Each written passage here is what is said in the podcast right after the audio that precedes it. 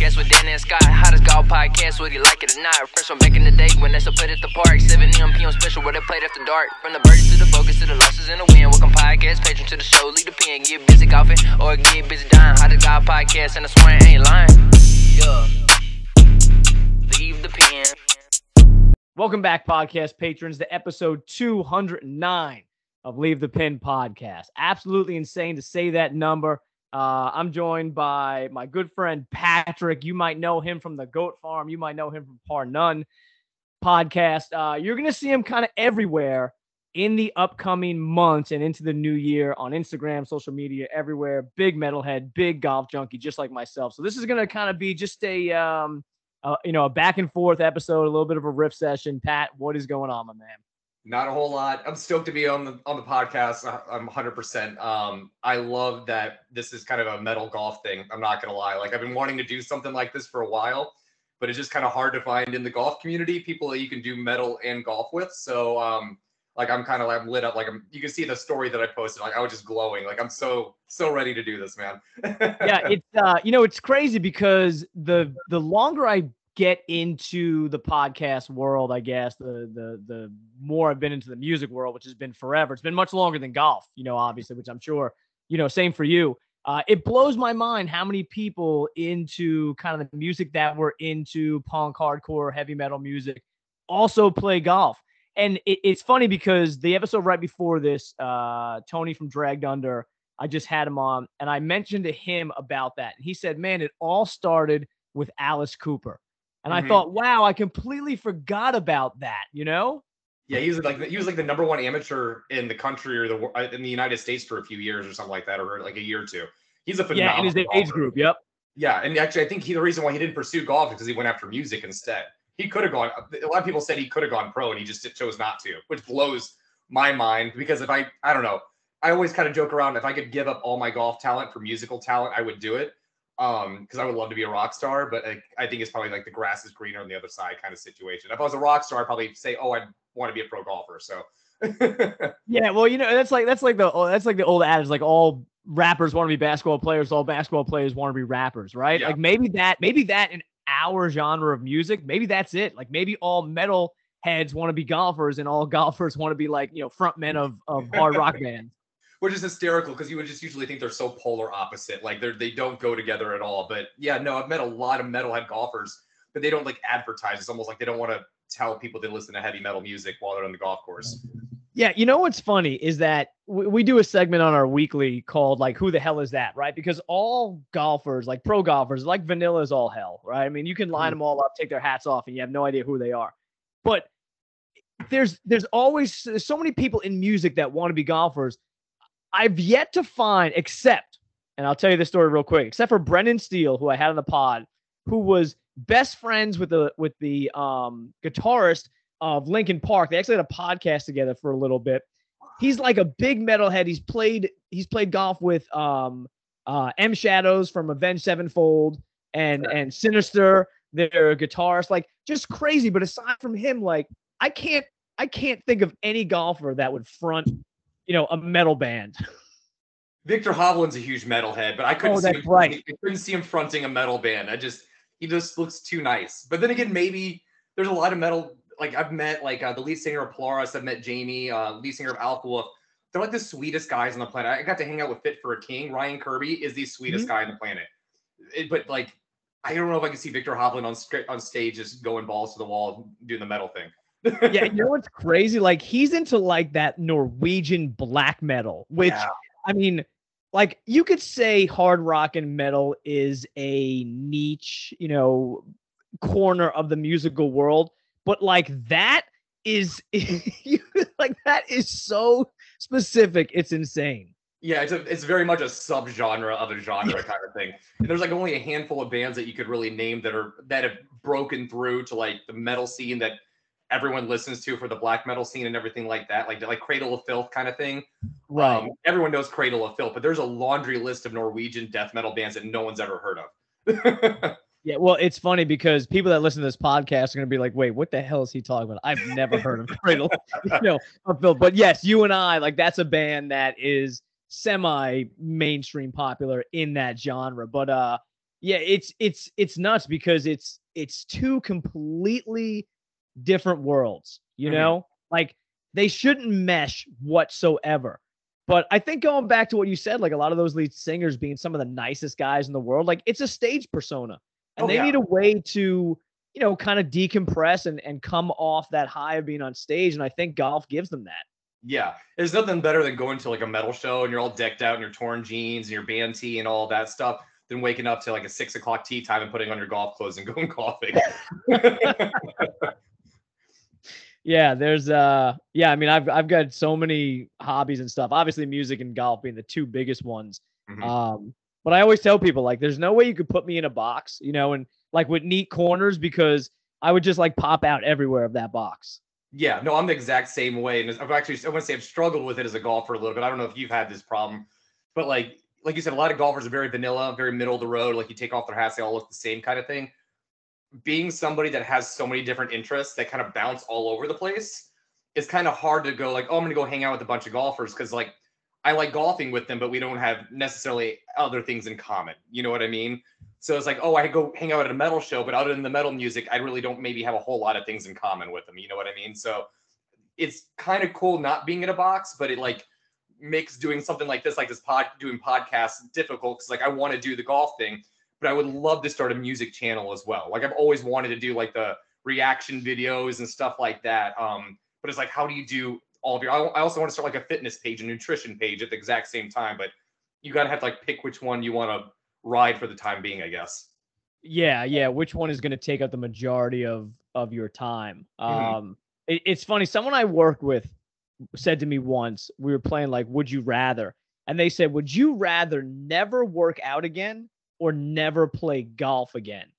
And everyone else was able to give their answers. I mean, just instantaneously. You know, like, would you rather have this or that? They'd be like, "Oh, this, hundred percent." And like I'm sitting there and they're going, okay, like it's not that deep, dude. Like I'm just asking you a question off the top of my head. I'm like, no, like I'm I'm not sure, like gun to my head, if I could make that decision because half of me was like, no, there's no way I could just play golf and like and not be fit, not be in shape. Hmm. But then the other half of me is like, there's no way I could just live and like never play golf. So I still don't have an answer to that question. I don't either. I was thinking about it while you were giving your answer. I no, because they both do so much for your mental health too. I Yeah. just I couldn't imagine giving up one. I couldn't.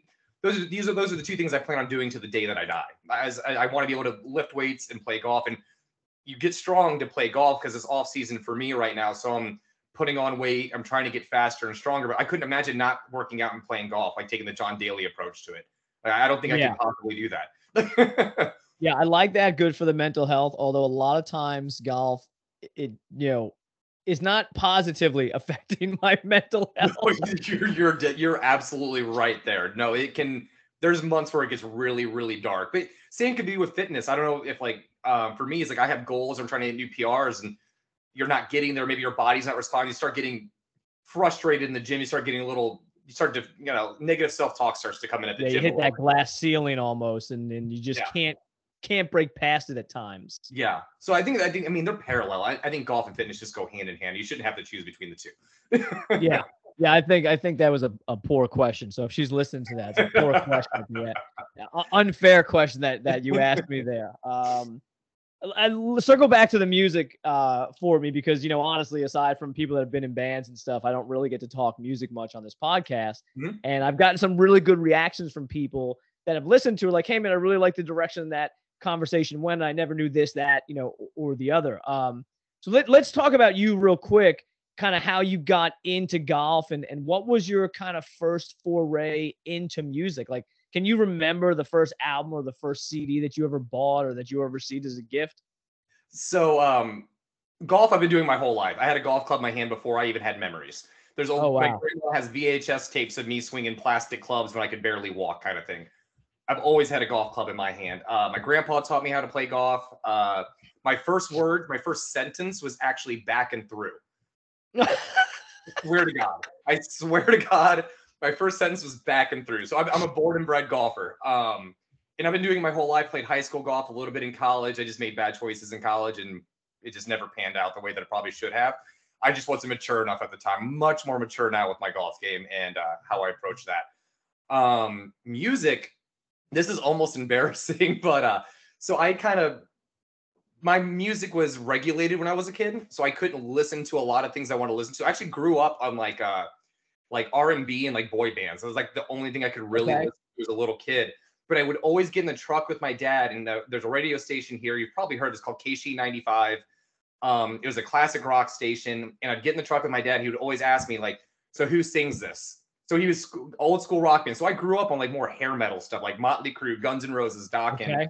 um, even stuff like Who and Iron Maiden, like uh, uh, Rolling Stones was huge in my house. Uh, Sting, U2. Um, so I got into rock because of my dad, and then I just kept getting more aggressive with the rock music. So actually, the first album I think I ever got that was a rock album to myself was Drowning Pool's Sinner. With the Oh, okay. Okay. the first one I ever got, and then um, after that, it was Linkin Park's Hybrid Theory. Those are my two first rock albums. 'Cause I remember going to Walmart and I couldn't believe my mom let me buy it because the album art has this guy's fist and has the word sinner like carved into his hand. I'm like, I couldn't. I went after that album too because I thought there was no way I could get it. She's like, Hero, you can have it. I was like, and that just opened up the floodgates pretty much. So um, that was my introduction into it, and I grew up a lot on uh, like Staind and Korn and Slipknot, um, all the staples back in the day. Then I got into high school, and then this like screamo and emo and metalcore and deathcore and punk rock, uh, pop punk came out and punk, hardcore punk, and like a day to remember, stick to your guns. Like I was all over the place. Basically, the moment I first got into rock music, like I could not stop. Like if it was heavy or if it had some form of aggression in it, I was I was listening to it. So I was all over the Now place. I, I will name drop here. I'm not too proud to do that, but Alex Shelnutt from A Day to Remember is a listener of the podcast. He'll hear Ah. that. He'll be very happy. So, Alex, there you go. You got a, you know, I another. them- I saw them with Motionless in White and Bring Me the Horizon.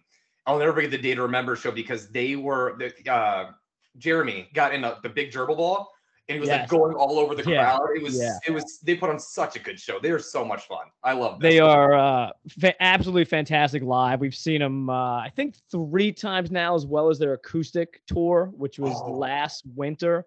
Um, Alex was nice enough to hoo- hook the boys and I up with with tickets and threw them drumsticks from the stage, like the stupidest stuff, dude. Like it's, you know, I should not live the life I lead. I, I tell you, it's uh, insane. is- that is Motionless in. White. What's up? Uh, oh, I'm sorry. Motionless in White is actually from my area. They're from from Scranton, uh, about Oh, cool. 35 40 minutes from from where uh, i live here my son actually plays travel baseball up there uh, Oh, chris cool. from motionless is uh, the lead singer he's literally from you know from our region which is Yeah. which is cool yeah He's he- Yeah. and he's another example. Like you ever seen an interview with him? He's like the sweetest guy. and He's a huge Swiftie. He went to saw Taylor Swift on her Eras tour, I think like three times. Like while he was doing his tour, like it just kind of proves the whole metal scene. Like these guys aren't as scary as you think they are. They're big sweethearts. yeah well i it's it's funny because like back so you you are obviously a little bit younger than me and right and i can tell just by dating saying okay i grew up listening to linkin park like i was listening like that was college for me and stuff right So what's what's crazy is back when I was growing up, you know, and people think this is nuts, but like Ozzy Osbourne back in the day, people thought he was the devil, like legit. Mhm. Like you were you were Satanist if you listened to Ozzy Osbourne, right? And you heard all the stories of biting the heads off bats and, and this, that, and the other, right? And now you see a dude like Ozzy, who I mean is like legit, probably the to use your term, the sweetest grandfather in the Mhm. world right now. And it's just you know, it, it's it's nuts to see how perceptions have changed towards that type of music. And maybe that's one of the reasons now why golf and that music kind of go hand in hand, you know, because perceptions have changed so much and golf becoming more mainstream, Mhm. heavier music becoming a little bit more mainstream. Maybe they finally hit that cultural divide where they started to meet. I think I definitely agree, and I think it's helping now that a lot of these artists now are able to put out music independently and without the pressure of the label. So I feel like the labels kind of use bands and would dress them up a certain way and do certain things with them that were very inaccurate for who they probably what they were trying to represent. Where now they can just really be themselves and do their own thing is starting to show people like, listen, like metal's not as scary and weird as everyone thinks it is. Um, and you're starting to see a lot more of it. You're, you're starting to see like rappers collaborate with metal musicians. Like Spiritbox just did that collab with Megan Thee Stallion, which is Mhm. super cool. Um, so you're starting to see everyone kind of leaning into rock a lot more.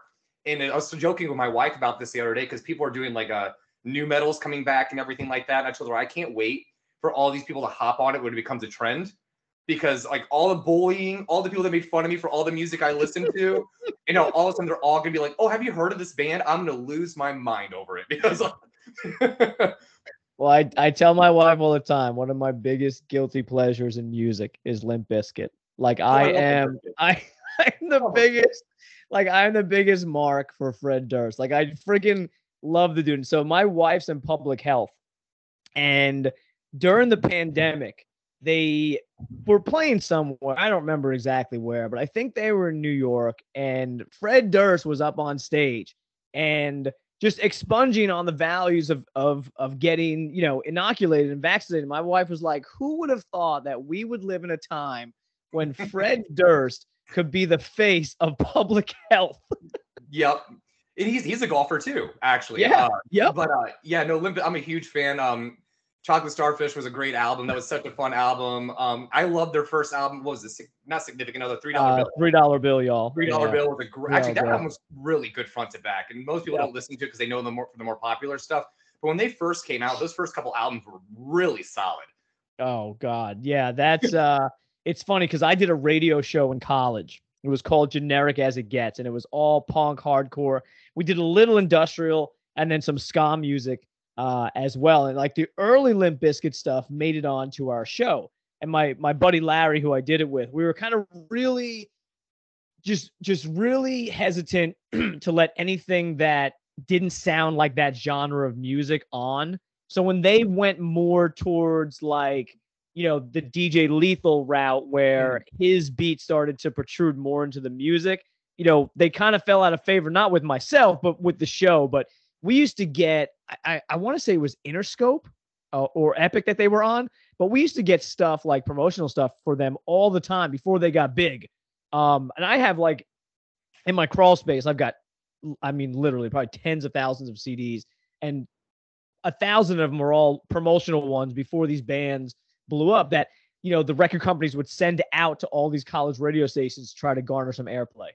That's so cool. And it just shows you how much the music scene has changed completely. Because that used to be how bands had to do it. They were just putting putting things on blank CDs and handing them out to people. Like, listen, yeah. just hoping it gets in front of the right person at the right time, kind of thing. And now everything, I mean, eh, all you need is a laptop and you can record an album now. You know what I mean? Yeah, I'm, I'm, I've got, yeah, it's it's absolutely insane. I think back like because I grew up in like the New York hardcore scene. Mm-hmm. Um, so you know, for me, you, you bring twenty dollars to a show. I walked out with like, you know, four demo tapes and a T-shirt, and it was mm. like the greatest. And I saw nine bands play. You know, it was like the greatest night ever. Yeah, now you can't even buy a T-shirt for that at, a, at the merch shop for, for that at, at all. Like twenty dollars gets you nothing at, at, for music anymore. Even the rock scene, rock scene's always, in my opinion, been more affordable than any other genre. But now, I mean, they're starting there's shows in my area now that used to be like maybe 30 bucks. It's like 60, 70, 80 dollars now. Yeah. So I mean, good for them as long as the venues aren't ripping off the bands. But uh yeah, no, it's changed a lot. Like I don't know if you've heard the news about Ronnie Radke Falling in Reverse, what he just did at his latest show. He basically at the end of the show, he ripped into he, he didn't sell any merch at the show because the venue wanted like 25% of it.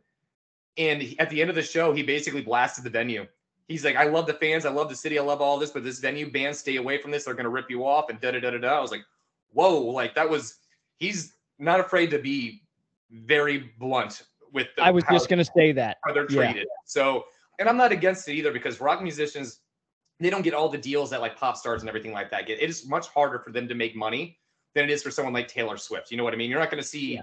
a rock band in a commercial or at a football game getting praise. You know what I mean?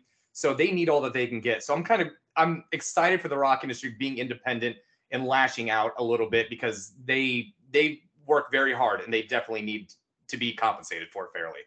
Yeah, you know what's funny on on that point? I have noticed though some not really with the lyrics, but the rock music in some big time commercials. And one of my favorite ones, I, I want to say it's a Pantene commercial, but they use a transplants song which is uh, T- Tim Armstrong and uh, Skinhead Rob and Travis Barker. Um, and there's someone else I can't remember in there. Yeah, but or or Fructis. I think it's Fructis. That's what it is. And they use a friggin' transplant song in their commercial, and it's like I need to look up the commercial. Yeah, look up look up like transplant song commercial. It's definitely a hair thing, I think. Now I could be wrong, and it ends up being for like a car dealership or something like that. Almost positive that it's for like Fructis or Garnier or uh, something along those lines. I don't know. you know? That's super cool. I think Travis Barker has a lot to do with it because he kind of went mainstream with the Kardashian thing, and that's brought a lot of attention to to like that punk scene, like Blink 182 coming back. That was like the most nostalgic album ever. If you did not Oh, tear up once while listening to that album, you weren't a real thing. When they dropped that music video, uh, I forgot for which song it was. When they're doing one all more the uh, time. yeah, when Yep. they're showing everything what they're singing about, like if you didn't get emotional during that song, like I don't know what to tell you. Like I showed it to my wife, I'm like, you're gonna cry, and she's like, Yeah. no, I'm like, you're gonna cry, and she's like, oh my god, I'm like, yeah, it's weird because like we grew up with that, and now I, we're mid 30s, and like Blink is still doing it, and they're all together again, and touring and doing all this stuff after everything that band went through between. You know, the plane crash, cancer, Tom DeLonge. We thought he lost his mind, but he was right the whole time, apparently. it's just super cool to have them all back together again making music though Yeah, that was my wife's first concert ever in support of Cheshire Cat in '96. She saw them on Warp Tour. that's cool good old Yeah. warp tour it always lands on the hottest day of the year yeah, yeah. And actually, Blink um was my boys. Blink and Date. How about this for a first concert ever? Both my sons, their first concert ever was Blink and a Day to Remember. Double Oh, double so bill. cool. what was your Yeah. first concert ever Uh, my first concert ever was Metallica, Danzig, and Suicidal Tendencies. I was 13 years old. that would have been awesome so mine's Yeah. really embarrassing mine was NSYNC no joke. And you've definitely you've definitely had the glow up in, in musical taste since NSYNC. oh, now i will say this if NSYNC did a reunion tour i would absolutely go Is, it- oh, is it Backstreet Boys that's doing one? I saw. I think. Backstreet Boys have been doing it for years now. They've been Okay, doing all right, it. like it was like the original like boy band feud. Which one do you like better? And I just liked NSYNC better. So gotcha. yeah, Gotcha. yeah. My mom took me and my grade school girlfriend to the concert. That's that's awesome. That's hilarious. Yeah. It's a great story. That's a great story. so cringy though. Like I think about it uh, uh, way too much. Let's put it that way. It uh NSYNC left an emotional mark on your life there. oh yeah, I had the posters, everything. It was it was bad. It was bad. It's so weird that I used to be like the biggest NSYNC fan, and now like my room is like lined up with like creepy gothic art and like metal bands and stuff. Like I did a total 180. Well, look, I mean, Justin Timberlake is an enormous golfer too. I mean, he owns a course in Tennessee. Yeah, he's a good golfer too. He's a Yeah, very good. golfer. And Very him and good. Tiger are trying to start a place in yes, San- in the city. Yeah, New York City. Andrews, Yeah. I think. Yeah, well, they've got yeah. There's one in the city right now, and I think you're right. There's one going over in the UK. The one they're fight, they're pushing back in the one at St. Andrews because they're afraid they don't. I don't know if you've ever. I've gone to. I've, I've played St. Andrews. I've done the whole uh, St. Andrews golf. Yeah, no, I have not. uh, Old Town St. Andrews is very much like an old town. Like it's very not modern. Let's put it that way. And uh, I think they're afraid of trying to what they're going to bring in with it. They're trying to keep it, keep the class there. So I understand it because I wouldn't, wouldn't, I wouldn't change a thing about that town. It was, it was amazing. the people were so great. Um, you can walk everywhere. Like I don't change a thing about that town. Now, uh, when you played that, was that something where you had to get in line for a ticket, or did you do it based on one of those companies that books a tea time for you? So we had tea times all over Scotland, except for St. Andrews, because you have to like book it a, a year plus in advance or something like that at the time. And maybe even even, even still so. And uh, we got done playing. We played 36 every single day. So what we did is we played 36 a day before. Then we got up like crack of dawn. It was like three or four in the morning. We sat in line, got in, but our tea time, they're like, when, when you're, we're ready to call you, you better be ready. So we actually went and played 18 holes waiting for the call. Then we got the call, then we came back, and then we played 18 holes. We were the last group out at St. Andrews. So we were coming in as the sun was coming down. Oh wow! So I'm assuming that's during the summertime you went. Yeah, yeah. Yeah. Okay. And just out of curiosity, like how many people were ahead of you in line when you got there at that time? Oh gosh, there was at least 20 to 30 people. Oh, geez. Yeah, we we, we were in line going, I don't think we're gonna get in. Like well, we barely like I said, we were the last group, we barely got in. And that was the only time slot that we had that we could have fit into play St. Andrews too. So if it didn't happen that day, it wasn't gonna happen for us. So And now, what did that cost St. Andrews to play? Is that one of those ones that's semi reasonable? It's like 200 or so, or Um, it's expensive. Um, I want to say it was like I can't remember now. I want to say it was maybe 350. uh, I see. I think that's fair. I think Oh, it's yeah. fair. For, yeah, Well, you I've, know, said this, I've said this a million times, and, and I'm not bashing golf courses here in the states when I say this, but you know, I have local courses around here that you go and play. They pay like $85 or $100 for a round of golf. I'm like, Yeah. who do you think you are? Because I've, I mean, I've played in Ireland, Scotland, and Portugal, and I played major championship courses, Ryder Cup courses, and you're paying maybe more than what you're paying here, but like not. You would think it would be like oh, oh seven hundred dollars a round kind of thing. It's actually relatively affordable considering the quality of golf that you're getting. Then you come back here and you're paying eighty five bucks for a course that doesn't can't even host an amateur event. You're just like this is garbage. this is so unfair. yeah, the the pricing structure in the U.S. is just, uh, you know, I, I say it's something that needs to be looked at, but it's never going to because these courses, especially now since the pandemic, are just making money hand over fist. So it, it's unfortunate. And a lot of times, like during the pandemic, people are like, nah, just just wait it out, dude. Like just chill. You're getting overhyped over these things. It's gonna go back. Like nothing ever reverts back in price. Ever. That never happens. Everything. Once it's up there, it's up there. My dad has a saying: "It's nothing will be as cheap as it is right now." It, it mm-hmm. always gets more expensive, and they're booking tee times. The prices aren't going to go down at all. Tee sheets are always fully booked around here. They could Yeah. charge more if they wanted to, and people would still pay it. It's just pandemic. I mean, it was an awful thing, but what it did for golf, it blew it up because it's the one thing that people could do, still go out and do. So people, a lot of people picked up the game because of COVID. Yeah, I I just I remember like everybody and their mother started a podcast during COVID.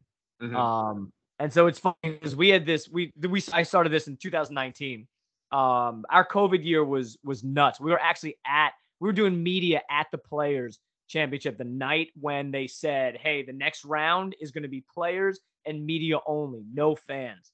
And we got a text from the PGA Tour about 11:30 at night and said it is completely canceled. The season will be completely canceled. Like, get on a plane, go home. I got the last flight out of Jacksonville into Philly. I was with my buddy Derek from California. He got like the last one out into LA. It was it was insane. And then everyone started a podcast. Right now, all those podcasts live in the ether, and then no one does them anymore. You know, because they had to go back to their their regular lives. Yeah, it was it was absolutely crazy for golf. It was nuts.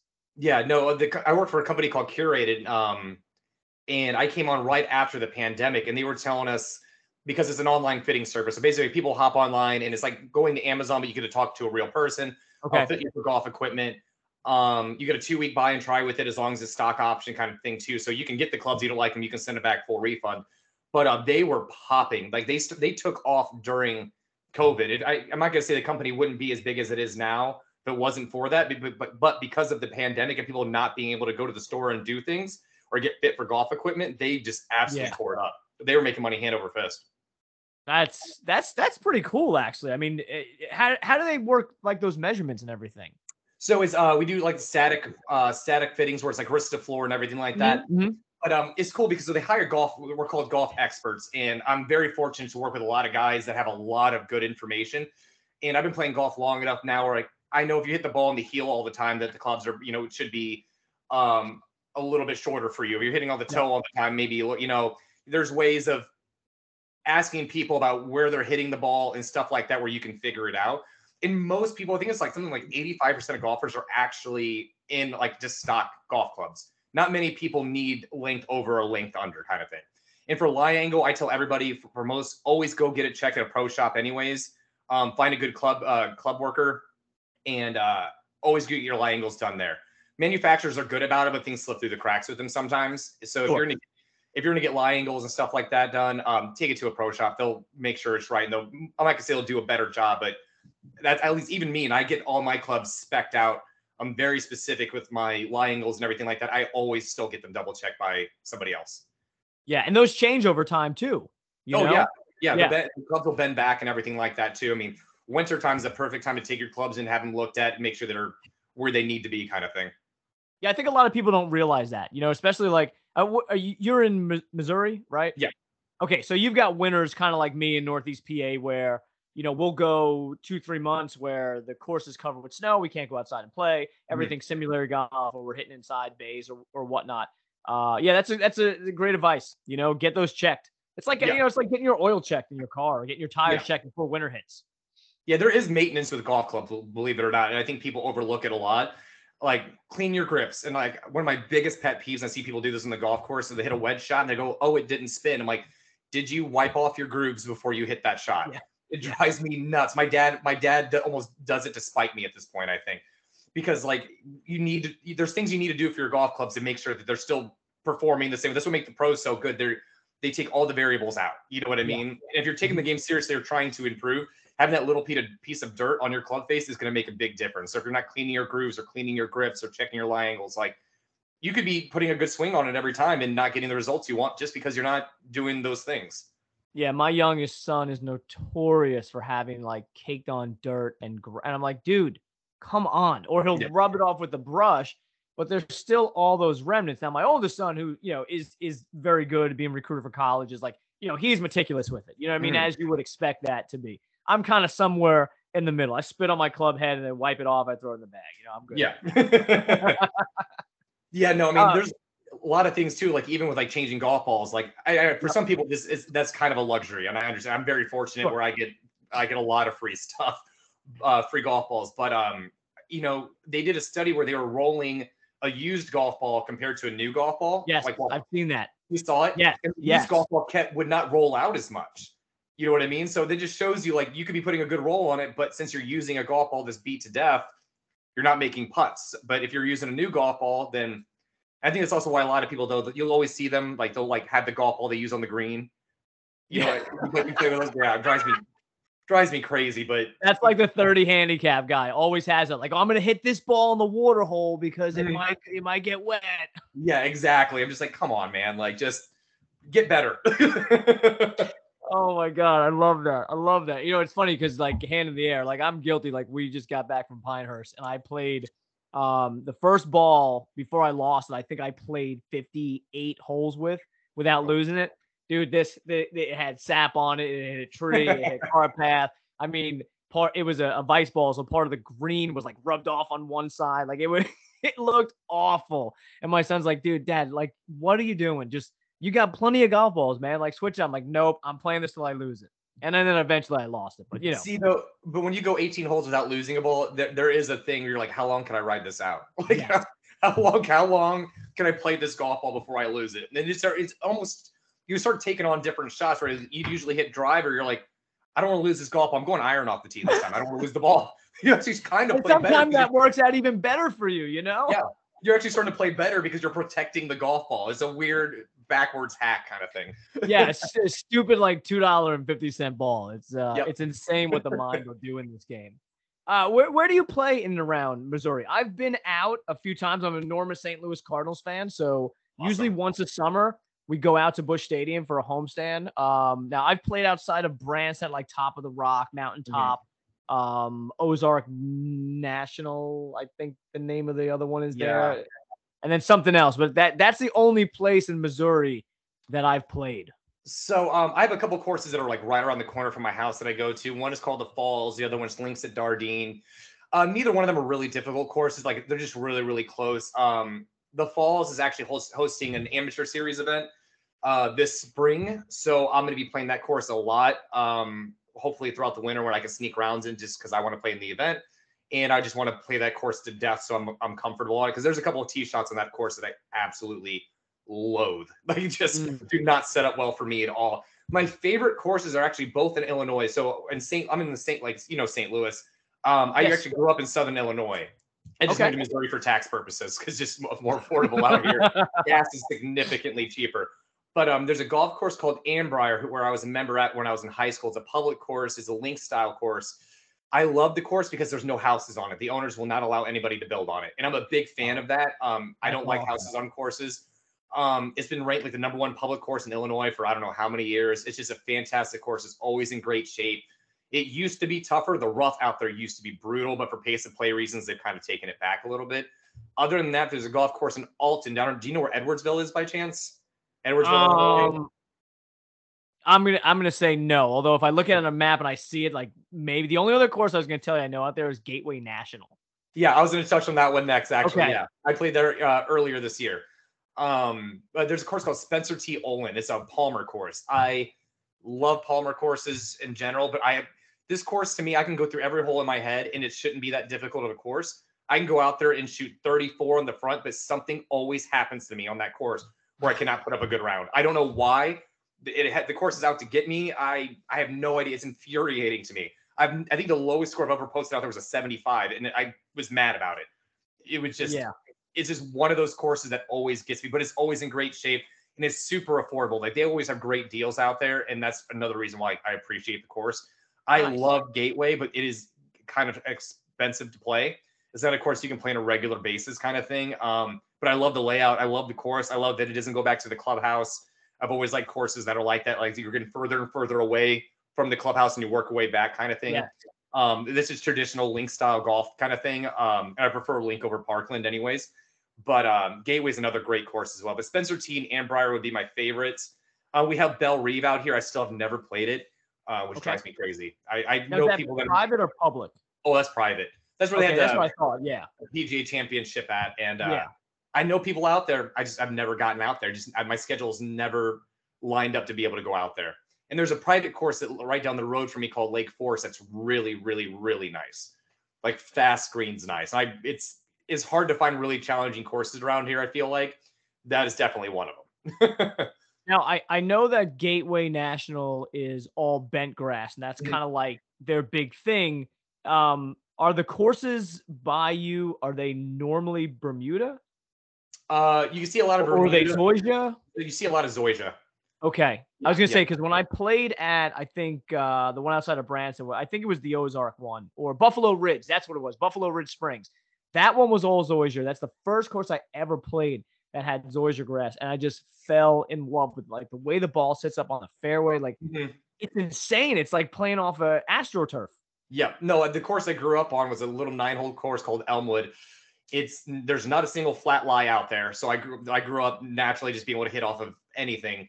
But um, fairways are all Zoysia. They're, it it sits up perfectly. It's absolutely beautiful. Greens are like shag carpets; they're terrible, but fairways are I'm used to that.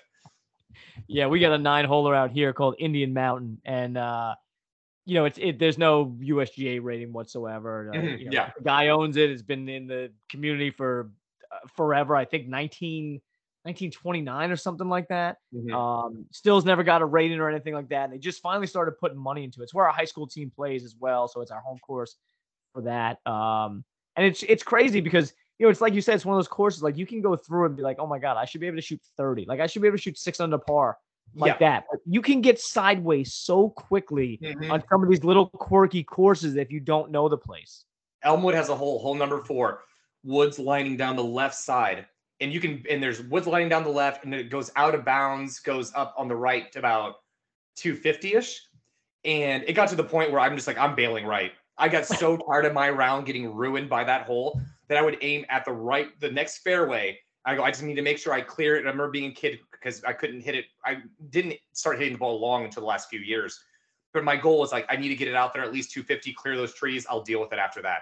But there's Yeah. some holes out there that just will, if you you keep snap hooking it in the trees, guess what? You just went from, oh, I'm going to shoot 36, 35 to uh, 42 very fast. Yeah. Yeah. And I've shot 45s out there and I've shot 31s out there. I just, I have no idea, no idea what's going to happen when I'm out there half the time. Yeah, that's golf. I mean, it, you know, Yeah. that's golf. Um, you've been talking a lot about the PGA show next year, and I want to kind of pick your brain on that. Um, you know, I know you're going to that. It- it's something I've never been to. It always looks interesting. Um, I'm definitely a little bit of an introvert, you know, and Yeah. something like that. I just look at them like, man, there's so many freaking people. I don't want to be around that many people, you know. It's a lot of people. Um, it is. It's, it's insane. But I'm just kind of curious to pick your brain on, you know, what your thoughts are about going there. What do you want to get out of it? What do you plan on seeing? What do you plan on doing there? So I love the demo day. Um, I love hitting new golf clubs. It's another benefit of the company that I work for is they send me golf clubs to hit and I do some content for them. Um, I will be hitting absolutely every golf club there. So that's the number one thing I'm the most excited about. I will be filming a lot of content there, but there's so many cool people there. Like Martin Borgmeier was there last year. Roger Steele was there. Um, the DoD King is going to be there this year. So there's a lot of golf influencers there. Um, it's just a good time. It is. It's. I'm like I'm a trained extrovert, is what I like to try to call myself. because I, I wait tables as well. So I'm very good with people. But when like in my spare time, like you'll find me at home doing my own thing. Uh, I just I would I, I people enough. Let's put it that way. Um, Yes. but it gets a little claustrophobic there. But um, what I'm trying to get out of is one, hitting everything and learning the technology. Um, just because I am a fitter and I like to stay up to date with what everything that's coming out. Two, um, there's the exhibition day, which I'm only going to go one day this year because you don't need two days, in my opinion, unless you're working it and you're doing things there where you get to see like all the new simulator equipment coming out. So you get to go check out like what Full Swing is doing and all this. Uh, like uh, Rapsodo will be there and uh, different apparel brands and uh, swing aids and all this stuff. Like everybody is there. So you see a lot of cool stuff there. Everything from energy drinks to coffee to, like I said, swing aids to simulators. You see some wild stuff there. So it's always just something interesting to kind of pick and see there. I'm just looking forward to meeting a bunch of people because I talk to a lot of these people via social media, but I don't actually get to meet with them and talk to them. So I'm looking forward to actually shaking some hands, like putting faces to names, uh, Sure. shooting some content, and all of that stuff too. So it's a good time. It's a, I mean, if you like to party, and I like to have a good time, um, it is it's a party, man. Everybody, because everyone that's in Orlando, they're all golfers. So everywhere you go, it's just golfers. So you know who you're running into, kind of thing. Yeah, yeah. Is there a lot of golf being played out there, or is it mostly just centered around the show itself and showing mm. off their wares? So for me personally, I will be playing golf when I'm there, partially because I'm in Missouri and it's hard to play golf right now because short days and it's cold. And I'll be in Orlando, so I'm absolutely playing golf. So I'm going up there a day or so early. I'm playing golf one day, going to the show the next, doing half the show the next day, playing golf that afternoon, then going to PopStroke that night, which is so much fun. I don't know if you've ever been to PopStroke yet. It is No, I mean I've seen it on Instagram and all that stuff, but So never cool. played myself there. it's funny because maybe I'm looking too into it, but you can tell Tiger designed it because some of these like these these putt putt holes look super straightforward, but they're not. There's like three or four different ways to get the ball in the hole. Like you can go up on the hill and ride it back. You can go right at it. Like Mhm. there's you can tell Tiger designed it. It's it's really it's really really cool. But uh, and then I'm gonna be playing golf the next day after that. Then I leave the following day. So my goal is to play at least three rounds of 18 while I'm out there. Nice. That's that's fantastic. I mean, yeah, especially in the dead of winter, that's uh that's a, a great thing to have at your disposal. Oh yeah, and then in um, February, my company hosts a summit where the top 80 experts get to go to. So we're actually partners with all of these people, like Callaway, Ti- Titleist, TaylorMade. Um, they all will show up, and they're going to be hosting us at Talking Stick in Arizona, where we actually get to sit there and actually. uh, It's, so the PGA show is very busy. You don't actually get to have the conversations about the tech Yeah. because they're talking to a million different people. But there, we're actually going to get like one-on-one time with all these brands and all these reps, and I'm to be going over all the new clubs and what they're doing and what's different this year and all that other stuff. So I'll be doing that in Arizona. And I usually go down there for about a week and I play uh and my dad goes with me and we'll do 36 a day, like three or four days in a row before the show and or before the summit. And then I'll do 18 holes at the summit and then we just pound golf balls for two or three days straight. And then we go to Topgolf one night too. Yeah, it's, it's a lot of fun, dude. I love that. I love that. Um, I, I want you. I'd be remiss if I didn't ask you about kind of like the foundation of the goat farm because that's literally one. I, I believe the way that I kind of found you. So we call our course the goat track, right? Because Mhm. it's usually in such poor shape. But then you know we spin it and say, well, it is the goat, like the greatest of all time track. So it Mhm. has kind of that you know uh double meaning if you will and like my son all the time tells people it's like oh i play indy mountain country club they're like oh wow where's where's that like i'm a member of Merion and you know oakmont and and philly cricket club like ah well it's a small little course you probably it's real private you probably wouldn't have heard of it but then you you come out you know with with the goat farm so what was the antithesis of that where did that start up So my nickname has always been Goat, but not for a good reason. So I remember being a little kid. I had been all of maybe 10 years old, maybe even younger than that. I used to be a terrible putter, and I had like a four foot putt to win a match. It was me and my grandpa versus two other guys. And my grandpa looked at me, being on my team, you should have supported me, but he just not how not how it went down. And there's an old expression: you can be the hero or the goat. Needless to say, I missed the putt. So I had a million nicknames as a kid, but Goat Boy stuck. I'm still Goat Boy to all of my dad's friends. Nobody ever calls me Patrick or PJR. It is Goat. I used to hate the name eh, because it just reminded me of that putt that I missed, and it's still I still think about it. Yeah. And then I was too young to realize GOAT was an acronym for greatest of all time. Which, I- which honestly, that's only something over like the last 15, 20 years. Like, just so Yeah. people know. Like, I'm old enough to know that like no one was ever called that before. See, yeah, I didn't know that it was that it stood for that until I was later on in life. Then I started to spin it in a positive way. The goat farm came from, I want to say, my team lead at Curated, because I'm Mr. Motivation. Uh, I like to hype people up. I'm very, I try to support everybody. Um, that's actually something I, I'm gonna actually have to take a step back from on Instagram a little bit because I have just too many brand partnerships. I can't, I can't, I can't do everything for everyone kind of thing. So, uh, Very powerful to say no. yeah so i need to learn to, to start saying no and actually my goal in the next year social media wise which we'll get to this later is to actually solidify like a, one partnership with a apparel company kind of thing because i'm i love helping these people out but like I, I i'm struggling to do i have like eight brands of different brands of shirts and there's seven days in a week i can't you know what i mean but um i'm you know i kind of have like this cult of positivity of people that follow me because they like my positivity and my motivation inspirational whatever you want to call it so my boss started calling it the goat farm and it just stuck. And I just kind of stole the idea from him, and I just started people that followed me. I started calling them, "They're hey, you're a member of the Goat Farm now." So Right. it, it just stuck, and I thought it was super cool because now I have people reaching out to me, going like, "Hey, I like your Goat Farm thing. Like, what do you think I should call my followers?" So it's kind of picking up some like a trend here where everybody's like trying to name their followers now and create their own group of people. So I won't get the credit for it in 20 years, but I'll know what I did.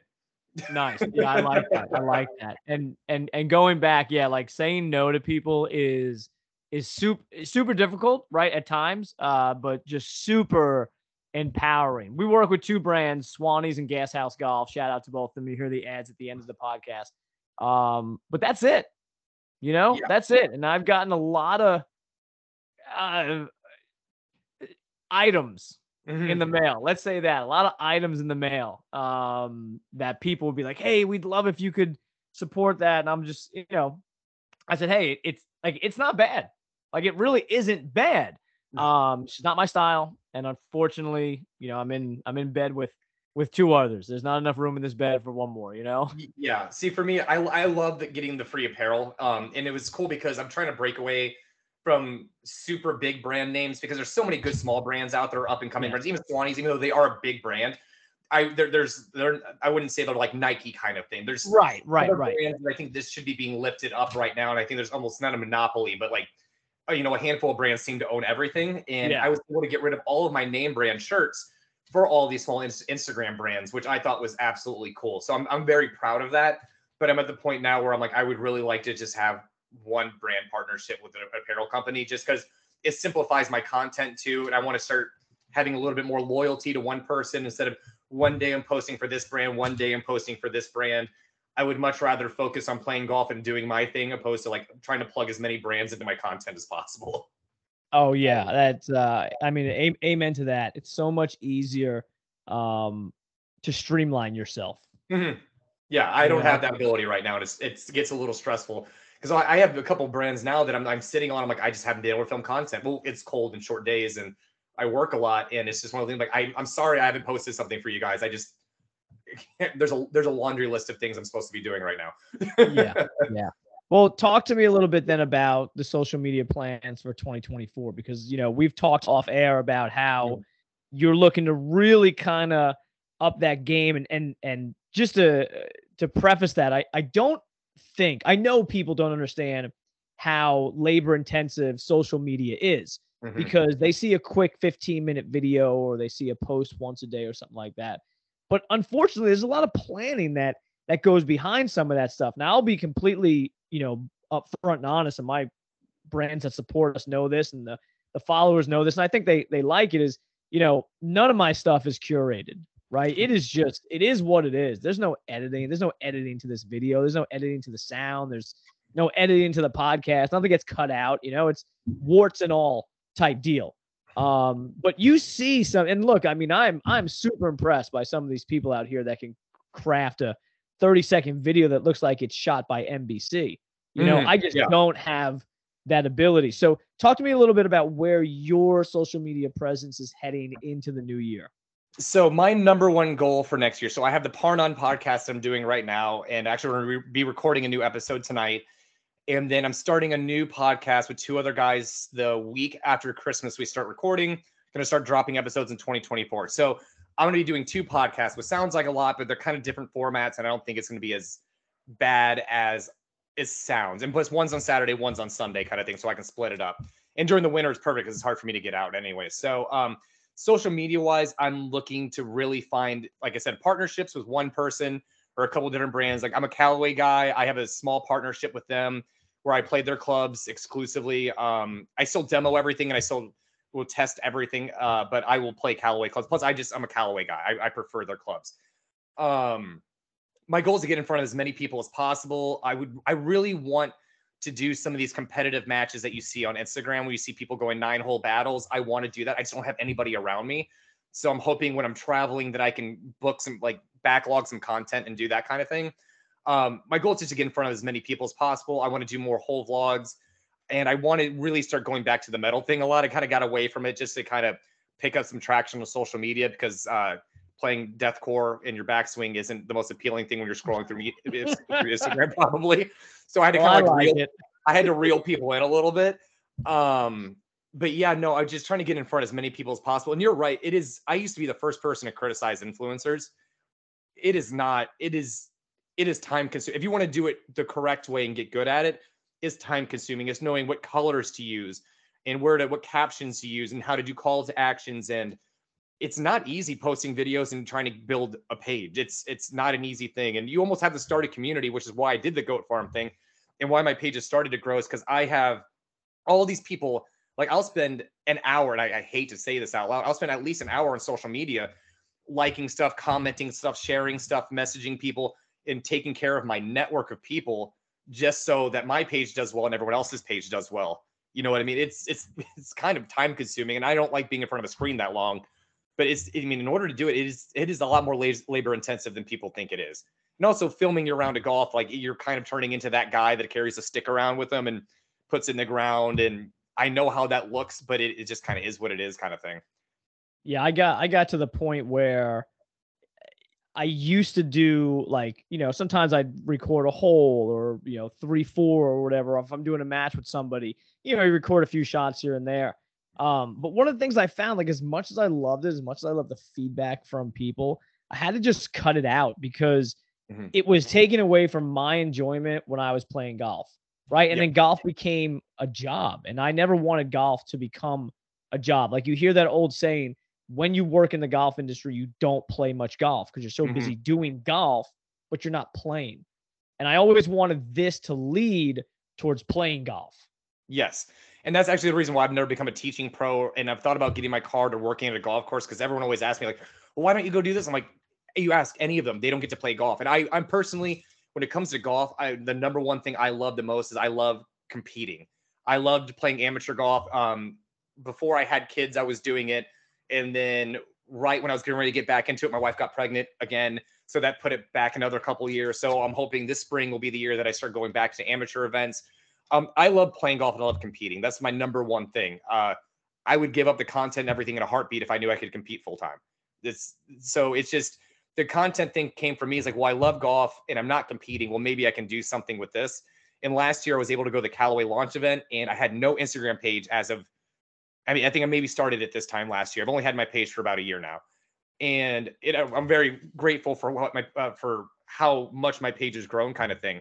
But I only started the social media thing because I was working with all these brands and I was doing all this cool stuff. And I thought I'd share it with people because I wasn't competing. So I am kind of concerned when I start getting back into competitive golf, what that's going to do to my content. But I'll cross that bridge when I come to it, kind of thing. But um, Yeah. um, I hit golf balls in my garage every night, so I can turn that into content too. I posted it in my stories, and I just want to break down the walls a little bit with golf because I don't look like a golfer. I'm covered in tattoos, long hair, I have gauges. I listen to eh, obnoxiously heavy music. I want people to see that and just go, well, anybody can play golf. You know what I mean? Because when I tell people I play golf, they don't believe me. They're like, really? Like, Yeah. are you any good? And I'm just like, actually, I, I, I'm actually, I hate saying I'm good because I sound like the guy's like, oh yeah, I'm good, but like, I'm, I'm actually a good golfer. And they're like, they look at the, you can see like, you can see them processing the information. They're looking at me, then trying to put me as a golfer in their head at the same time. It doesn't compute. So I would really like to start breaking down that wall a little bit and doing the metal stuff with golf. And showing anybody everybody can play this game. Tattoos or not like it's no longer the game that it used to be. And uh, live golf is actually kind of helping with that a little bit, which I kind of h- hate to say that out loud a little bit, but golf is changing for the better, I think. And I think we need to get more people into it. We need to get more metalheads into the scene. We need it needs more diversity from the personality perspective. We need more eccentric people out there. Like even people in the tour, like watching the the interviews with the pros, it gets very I watch it because I love the information, but it's very dry to watch these guys talk. Golf needs more personality on tour and just in general in the presence of golf. You know what I mean? It just doesn't have it, in my opinion. Yeah, well, I mean, look, I mean, if if if you've got a hundred sheep out in the field and they're all white sheep, right? Like nothing stands out. But mm-hmm. if you've got, you know, a donkey amongst those sheep, like you're like, damn, look at that donkey. Yeah, it's completely different. Like, yeah, things things that are different. That's what people remember. Mm-hmm. You know, um, you know, it, it's funny. I've I've people ask me all the time. They're like, "Well, do you ever get any pushback on the courses, like in the summertime when you're wearing?" Because I have full sleeves, my legs are done, you know. Mm-hmm. And I said, you know, I, I don't because like I am I'm a staunch supporter of kind of the old guard in the game while still realizing that it needs to be fresh and new. So I kind of like straddle that line. Mm-hmm. And one of the things that I get a lot from people is when they see me and they see me dress nicely and they see the way, you know, I behave on the course, the way my boys behave and, and the way that we play I get a lot of like the old guys will come up to me like, hey, you know, I, I got a tattoo as well. oh, okay. Awesome. I'm like, hey, that's cool. And they're like, yeah, yeah, I got it in college. You can't see it. it's on my shoulder, you know, but it's like that little bond that you have with that person. And they yeah. think like, well, I'm I'm badass too. Like, yeah, I saw a guy all tattooed up, but honey, I'm badass too, because I got that one on my on my ankle, right?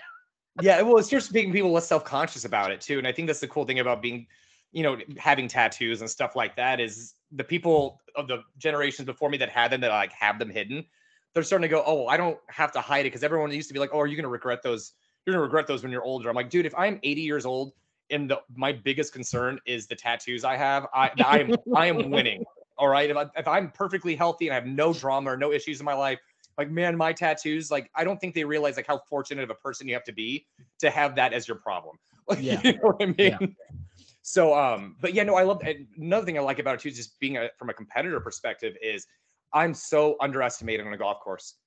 Oh people, God, yeah. yeah. People see me walk up, long hair, all this stuff. I have metal music in my cart. They're just like this freaking guy. And then I go up there and hit a golf ball. They're like, "What just happened?" kind of thing. So it kind of I can't. I'm able to put people on their heels a little bit because of it too. So that's yeah, I love that. I love me. I absolutely love breaking perceptions of people. Mm-hmm. Like I get it's one of my favorite things in the world is is breaking stereotypes.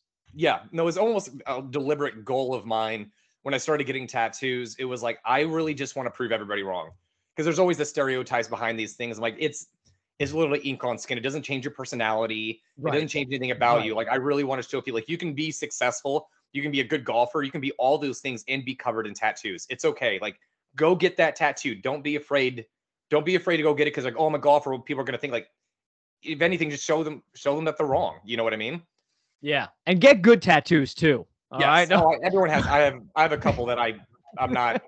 I want to say I'm not proud of. I like the tattoos. They just weren't well done. But that came they came with age and money because I just wanted yeah, tattoos. Yeah, so yeah, like, oh, just give me this cheap tattoo that I would like paste them together kind of thing. But um, I like stories. They tell a story though. You know what I mean? Like even if you look at your bad tattoos, you look at it going, I remember that. I was young and dumb, and I thought that was the coolest thing at the time. I was super into this band, or because I think I have a uh, a, a, tattoo on my ribs for uh, a perfect circle.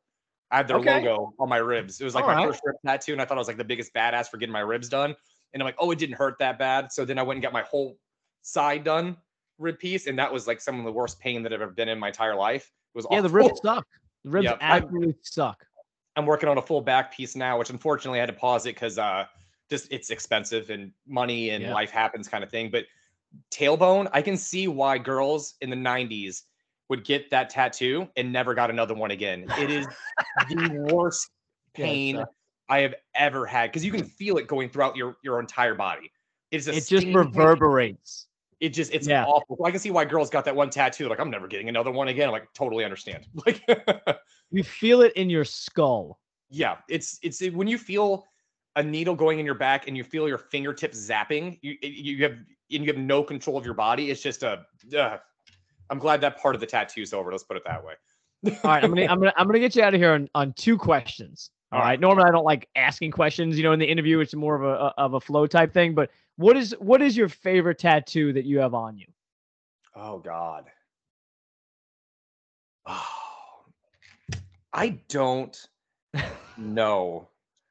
Um, I love all of them. I really like what I did with this half sleeve here. It was like the first thing that I did, and I got a bunch of things like kind of like put together randomly. Then they pulled it together. Um, and I like this because it started off as I used to be a very like this positive persona that I have, not even a persona, the positive person I am now. I was never this, I never, I wasn't always this way. I was a very much a cynic. I was a very nihilistic person. I still love dark humor though. So, but um, it started off with uh, this was like I like to call it like my spiritual journey. It- this was like this, all these these all these tattoos were realizations that I had along the way of becoming a better person. So I would say these are a favorite from a, I guess like a philosophical perspective. Now I have my quads done and they're super cool. I have a shaman on one, and then I have like a like a like a Nordic like witch on the other one. Kind of like uh like a seer kind of thing. And I love those are probably my favorites, I think, just from an aesthetic perspective. Okay. Because they're just super cool. They're done like that old like uh like the thick bold lines, American traditional, but the guy Yes, has like his own his own like style with it kind of thing. I love my quads. My back is sick too, though. It's like this big vulture, like eating this half dead girl, and it's like roses on my butt. It's like wild. It's crazy tattoo. People see it and they're horrified. I love it. All right, that's awesome. So part two. Uh, this is even more difficult to answer because Oh, I'm not sure I could answer this on the spot. I am going to put you on the spot here. Mm. Your top three favorite bands. Oh gosh, this is always like cycling. Right, and you've Um, got to. Think, I always think about it this way: like you're, you're. on- Look, you know, to pat myself on the back a little bit, like you're on a podcast that a lot of people are going to listen to, and they may, like, they may be put on to some of the music that you're going to put out there in the golf universe right now. So I gotta say, Architects is always in the top three. Okay. I love Architects. I love Sam Carter. I love Fry vocals. Um, that whole album, All Our Gods Have Abandoned Us, is such a good album. It's such a sad story behind it too. Love that band. Uh, gosh, I gotta say, Sleep Token. They're newer for me, but I love that band because they they're just they have everything in their music from synths to kind of funky vibes, a little bit of rap, some metalcore. They kind of do everything. Gosh, but a third band. It's like I, I listen to so much. I, I have music ADHD half the time. Um, trying to think of a band like I never skip. That's a good way to think about it. I try. to think a band like if a song, a band comes on like oh I have to listen to this kind of thing. Right. Right. Um, you know, I'm, I'm going to answer this, and like I'm going to send you a message like five minutes later, giving you different bands. I, guarantee- I guarantee you. Um, you know, I'll probably put Silent Planet up there. I really like Silent Planet. I like Garrett. Um, I, I think he's a great writer and like poet. He's a very intelligent guy, and they just kind of mix like like philosophy and beauty with like metal so well because it sounds so aggressive. But when you go and read the lyrics, the guy's a lyrical genius Mhm. he's like the sweetest guy on earth. I talked to him a little bit. He's like the nerdiest, like happiest, like uh guy all the time. So like meeting the bands definitely has like an influence on that for me. But it's because I want to put like Polaris up there as well. I love Polaris. Um, I mean, I could go on for days on this one, man. Oh, Spiritbox. Oh, just Spiritbox. See, this, like Spiritbox, Architect, Crack the can Token. open. Yeah, Architects, Sleep Token, and Spiritbox. I'll give my top three Okay. for the time being. All right. We're gonna I just stamp find it- those and Yeah, I found a new band like earlier this week too. If you're, have you ever listened to a band called Alpha Wolf? no, I've not. So they're they're heavy. They're Australian. There's a band called Downswing. That's the name of the band. Um, they're like Aviana meets Alpha Wolf. They're just brutal. Um, actually, my last reel that I posted, that song that was on it, that's the band Downswing. Okay. Okay. Yeah, so Gotcha. yeah, I, they're I'm starting to get into them too, but I still got to do the watch the interviews with the band, and I I I'm the guy that reads the interviews, watches interviews, do, watch the live shows. I do all that stuff. So Yeah. yeah. I just found uh I just found a, a new one from the UK, a, a- a band called Soft Play. soft play. Um sounds very, you know, melodic and they're just a two man kind of Oh, punk hardcore band. Little bit of synth, little bit of like digitization in it. But uh, yeah, they just changed their name. They're, they they used to be called Slaves. They released two albums or three albums. They got a Wait. lot of pushback on that name, obviously, and then they, now they're soft play. Th- They were named. so There's another band called Slaves. Okay. Do you, do you remember Johnny Craig? Emarosa? Yeah. Yeah. Yeah, he sang he sang or sings for slaves. I don't know if they're still together or not. They may have broke Johnny Craig, you never know what's going on with him. Okay, Um, so maybe that's the reason why they had to end up changing their name. yeah, there's a band called Slaves and Johnny Craig was fronting it. That was after Okay. his like it was like his fifth band, and I think they may have probably kicked him out of that one too. Who knows? But Gotcha. what about you? What are your top three? If you had to do top three bands, you'd put me on the spot. God, that's uh, that's that's not that's not how this happens. That's not how this works on this podcast. Um, gosh, I I tell you what, be ins- if if I'm gonna list my three favorite bands of all time, it's gonna be crazy. Um, there's no, this is not in any type of order whatsoever. Um, but it's, oh God, I see now I'm. All right, I'm just gonna go with like my top three that I could not live without. That's the Beatles, U2, and Guns N' Roses. Simple as that. Oh, solid. That I can I could Sim- do that. Simple as that. Now, if, if I wanted to go more like digging into the different genres, um, like I was born, I, I was raised by the Sex Pistols. Like my my youngest Mhm. son's name is is Lydon, named after John Lydon from the Sex Pistols. Um, so My like they almost- have to be up there. What's that? My dad almost named me Bon Scott. He was this, and my mom wouldn't let him do it. Yeah, I think as a kid I would have hated it. As an adult, it would have been the most badass thing ever. yeah, yeah, yeah. Yeah, there's oh awesome. god, there's, there's so many. Like I'd dude. I'd I'd put Gaslight Anthem up there, Day to Remember, uh, E Town Concrete has to be up there. Uh, These are some smaller, lesser known bands that that Mhm. people have never heard of. Strife, Snapcase, you know, Earth Crisis is one of my favorite bands of all time. I I yeah, I can't do that. I can't do it. I'll stick with U2, the Beatles and Guns N' Roses. Easy, easier that way. U2's Achtung Baby is one of my favorite albums of all time. That is a phenomenal album, front to back. Like it's still an album to go yeah. back and listen to. Rattle and Hum was actually the first CD I ever got. Really? Yep. And then I had the VHS of that because they did like a music movie to Rattle and Hum. It was like a two piece. They did the the live, you know, like the, the live ish album. That's what it was supposed to be. Yeah. And then they did a, a video along with it as well. Oh, that's cool. Yeah. yeah. One of my favorite albums of uh, of all time is uh is U2 Live at Red Rocks. I think it's probably the greatest live album ever. Sunday Bloody. Sunday from there is just it's mind blowing. Like if anyone's out there, go watch it on YouTube. Uh Bono's performance of Sunday Bloody Sunday at Red Rocks, I think it's 85 is Oh, is wow. insane. I always Absolutely to see a insane. show there too, man. Like that's that's a bucket list for me. Oh God, yeah. Yeah, yeah, yeah, yeah. Without a doubt. That's on there. My wife knows that. You know what I mean? I I Mm. would two things. I'd love to see U2 at Red Rocks and the Killers in Las Vegas. Killers in Vegas would be fun, dude. That would be a real fun show. Yeah. for sure, for sure. Um, all right, Pat. So listen, uh, let people know exactly where they can find you. Let people know where they can listen to you, uh, the Par None podcast, your new podcast come up. Give them all the details because obviously we're going to put all this stuff in the liner notes and then post it all over Instagram when the episode is released. But give that to them as they're listening now. For sure. So my handle is PJR Scratch Golf. Um, that's my Instagram handle. That's where you find all my videos. Um, I'm mainly just on Instagram. As far as pod- podcasts go, it's Par None. Um, and it's on every streaming platform. It is on YouTube. It is on literally everything. And the new one is called Golf Rehab. Um, we haven't posted anything yet, but we do have an Instagram page and we're trying to do some posts and build some traction there. So um, those are the three places you'll find me is PJR Scratch Golf, Par None, and Golf Rehab. Awesome. This has been a blast, dude. I've, uh, I, uh much you know, fun. first off, uh, love talking to you. Glad we got to meet kind of, you know, digitally face to face. Cannot thank you enough for your time for doing this as well. Well, thanks for having me on here, dude. I was I was so geeked when you finally when you asked me like, "Hey, we're gonna make it happen this week." I'm like, "Yes, finally." I didn't want to harass you, but I was wanting to do this. So Awesome. Awesome. All right, people. So either get busy golfing or get busy dying.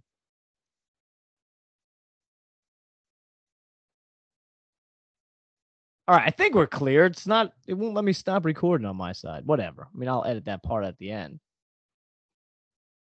Yeah, that's weird. The stop record button's not working. You can still hear me though, right? yeah, I can still hear you. Hey, give me Yeah. one second, real quick. All right. Yeah, yeah, yeah.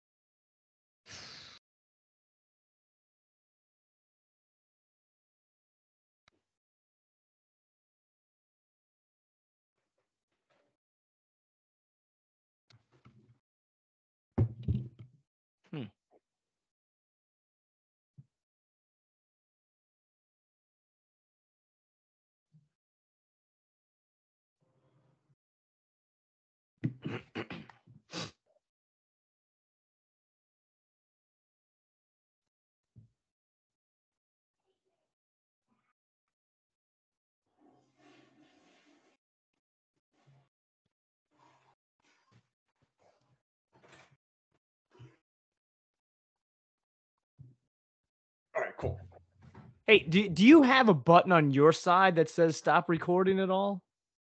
Uh, invite. Probably not. Oh yeah, I do. All right, do me a favor and hit that. I just I've tapped it twice and it didn't do anything. Yeah. All right. I'm just, uh, you know, so the way Skype works is like once the call's done, like, so for 30 days, the whole video and everything stays in the Skype program. Um, so I'm just assuming when we end the call that it'll just save the same way. But normally, like, I just hit stop recording and it starts saving it, but it's not doing that. Yeah, that would really suck too if you ended the call and it just just disappeared. Yeah, and I'm yeah, that's why I'm just looking around at everything else to see what else is on here that I might be able to uh No, that's not it. No, it's got to work. Yeah, like I've shrunk the screen, I grew the screen. what the hell? This computer today, I swear to God, like it, this wants to be the death of me. That's how mine was yesterday. I had my internet go out yesterday too, which was just awful. So actually, it's probably best that you couldn't do it yesterday, anyways, because I had no cert. Like I was out of internet till five o'clock. Oh, okay. Yeah, I didn't even get to go golfing. I planned on going golfing, and my wife's like, "Hey, my friend owns a horse farm. She wants us to go horseback ride." I was like, "Okay." So my son, my son went and played, and I rode horses. I don't think I've ever ridden a horse. I've I had never either. It seems scary. I don't know if I want. I, I don't. I don't know if I trust him that much. I, I tell you what, it was like it was sick. It was pretty cool, and I got done. It was only like forty five minutes or so, mm-hmm. and I was like, "Wow!" Like I get why people love this. Like I completely understand why it's you know. I'm sure people have that thing with golf. Yeah, that's that's what I related to to my wife. I'm like, you know, people go to the range, they hit like 50 shitty shots, they hit one good one. They're like, "Wow, that's man, that felt awesome." Like I want to try that again. That's all it takes is one good shot. That's Yeah. what keeps us from quitting. Yeah. You Yeah. know yeah, what I mean? yeah, yeah. Damn it. This is this is really kind of uh irking me. I had an episode like 100 episodes ago. We did a bang up episode with this guy Brian Spitz. He's a uh, PGA pro in Massachusetts, qualified for the US Senior Open. Uh had myself and my buddy out because it was right it was right by us. It was 20 minutes away from our house. And we hung out with him and his wife all week. We do this banger episode of the podcast and I go to shut it off and I get this error message from Skype. And like I'm on the phone with their people for like three hours trying to get this data back. And they're just like, yeah, it's just not there, man. I'm like, no, it's there. It Like I can there. see it.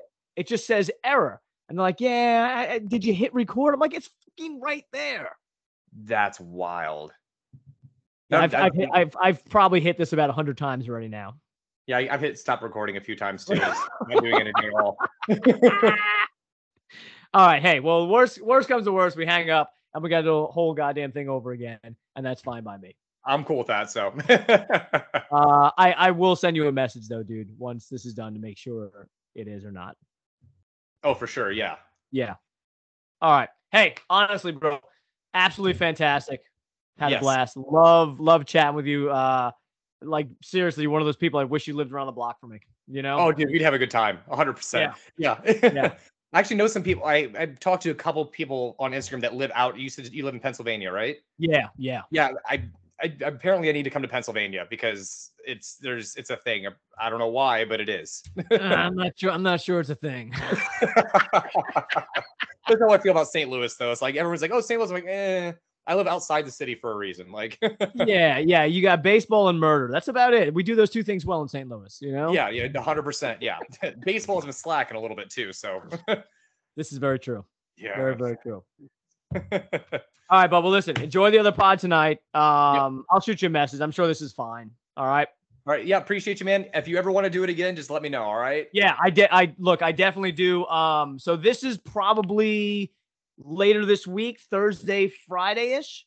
Okay. Um, unless you know, depending on how the one with uh Tony from Dragged Under does, if that's like really going hard, then I might just hold this off till next Monday. You know what I mean? Make it my next Yeah. week's one or so. But I'll obviously tag in, shoot you the link and all that stuff. Yeah. Uh, quick question. I wasn't asking. Yeah. I didn't want to ask before. How many like how many listeners usually get on these? What a great question, dude! It's all over the place. um, my most lit, my most downloaded episode was 3,800 downloads. Oh wow. Um, my least downloaded episode was it's like 650, 675. So we're Oh, gonna wow. get somewhere between that. okay. Good that's- enough for me. I didn't, I didn't want to know before because I was gonna stress myself out. That's why I was waiting to ask you. Yeah. Um. Yeah. So so right now I'm, working anywhere be- like the the uh the two part Pinehurst one I just did. Both of them did like 13, 1400.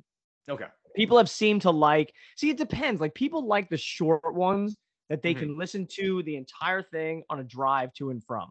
Yeah. But then what people tell me is like, hey man, when you've got a guest on, like you need to be longer with that guest because you might not have them on again. And I'm like, oh well, that's you know, okay, that's a good Mhm. point, you know. So you kind of always straddle the line between, you know, you never know what people want, and you never know what their listening habits are going to be. You yeah. know, And you can't please everybody either. That's the thing. Is like No. there's some people that want it for the short drive, and there's people that sit there while they're cleaning their house, have it in the background, and want they can listen to it for an hour. You know. So Yeah. Yeah. And here's Yeah. I'll tell you what here's the craziest thing that I find. So we do about um like every 30 days we do about 25,000 Spotify impressions, which is people searching, people downloading, people listening and people sharing. Those are the four things. Cool. Now that's just Spotify. Yeah. Um my main my main listens come from iTunes. I go about 70% iTunes, like 25% Spotify and then Google Podcasts or whatever the BS people listen to. Yeah. Um, Prime and all that other stuff. Yeah. Yeah, yeah, yeah. Uh, But I have so many people that follow the Instagram page that don't even listen to the podcast. That legit are like, dude, like I love your stuff. Oh, I love watching your son play golf. Like, wow, you went down there and stuff. I'm like, yeah, did you listen to the episode of that? They're like, episode of what? My podcast. page. This is the whole point of the page. Yeah. Like that's that's why the page started so people could listen to the podcast. Like, oh no, no, I don't listen to podcasts. Okay. Yeah. was like, "Alright for following. I guess. Like. we're like we're cool so like on so on instagram usually like per week we're 30 to 40,000 reaches or whatever Oh, they wow. call you know what i mean Yeah. um so between the two you know it's it's you know would, would i love 10,000 people to listen to every episode yeah but that's that's happening to to No Laying Up guys and fried Yeah. egg you know what i mean Th- th- those numbers are like I don't do it full time, man. You know what I mean? If if I did and I knew how to work YouTube and I had someone working for me and doing the internet stuff and all I had to do was speak, then maybe. But you know, Yeah. It's kind of like It's shooting cool golf hobby. content. If I had a videographer out there with me, it'd be a lot easier than me doing it myself, and it would look a lot better. Oh, The amount of yeah, golf shots that I thought I had in frame that looked good, then I go back and watch the video. I'm like, great, half my swing wasn't in that video. That's awesome. And it's always Well, you- shot that great. you talk about frame. Everything I've ever filmed is is from this. Like that's you know what I mean. Like I. I I don't have a camera, nothing. People are like, oh, dude, that would look so great if you could zoom in with this like you know Nikon 500 lens. I'm like, I have an iPhone. Yep. There is an app. It's like ten dollars a month. It's called Captions, and you can actually upload the video on there. It'll do cool captions for you. It'll automatically do it. And there's like an AI zoom where it'll actually watch the video for you and zoom in on parts where it feels like it should zoom in on. Super Really? cool. Yeah. Yeah. It's Wow. been giving me some hell, but it could be because like my phone, like all my stuff's in the cloud. It is not getting from the cloud to the app. Yeah, It's just that's where all my yep, yep, yep. I know that. pain in the ass. Yeah. How bad? How bad? Well, that's cool. I'll look into that. yeah. Makes it Yeah, my- it AI everything makes it everything easier. my my mantra was not to spend a cent on this podcast, but just to get stuff from it. I did buy this mic. That's it. It's the only thing I bought. You know? I bought a mic and I have a little lamp back there too because the lighting in my house can be kind of crappy. Yeah, so- that's the way. Yeah, yeah. I've got that. And this is this is like my my golf uh, baseball card golf room. So Oh, nice. Yeah. The Pinehurst flag. Yeah, that's awesome. yeah, yeah. They're all Oh, all cool. over the place there. Yeah. All right, bud. Well, listen. Seriously, it's been a blast. If I get out to your neck of the woods or you get out here, we are playing golf. Yes. If you could, next time you come to St. Louis, give me some notice. We will make it happen. Okay. 100%, Sick, yeah. dude. Yeah. All right. Thank you, Pat. to I appreciate it, bud. No, peace. All right, be good, brother. Absolutely. It depends on the uh, COR of the flagstick, so the co- coefficient restitution of the flag. Uh, in U.S. Opens, I'll take it out, and uh, every other tour event, when it's uh, fiberglass, I'll leave it in and bounce that ball against the flagstick if I need to. Podcast patrons, Leave the Pin Podcast is super stoked to have Gashouse Golf as their official clothing sponsor for the podcast. Go to gashousegolf.com, Find them on all forms of social media at Gas House Golf. Gashouse makes affordable, eye catching, one of a kind polos that help you stand out from the crowd. Why spend 75, 100, or even more on polos that make you look like everybody else when you can get one at an affordable price from Gashouse Golf? Hit the ball a mile and look damn good doing it. Swannies is here with a fresh take. Performance based materials are a given these days, but if you're looking for the stretchiest and most lightweight pieces that deliver a look that says I'm here for a good time, take a walk on the Swanee side. With fabric sourced from recycled plastics and design sourced from our very own weekend warriors, Swannies is looking out for both our planet and those that need a little style to boost their drive another 15 yards. Premium looks from top to bottom at swannies.com.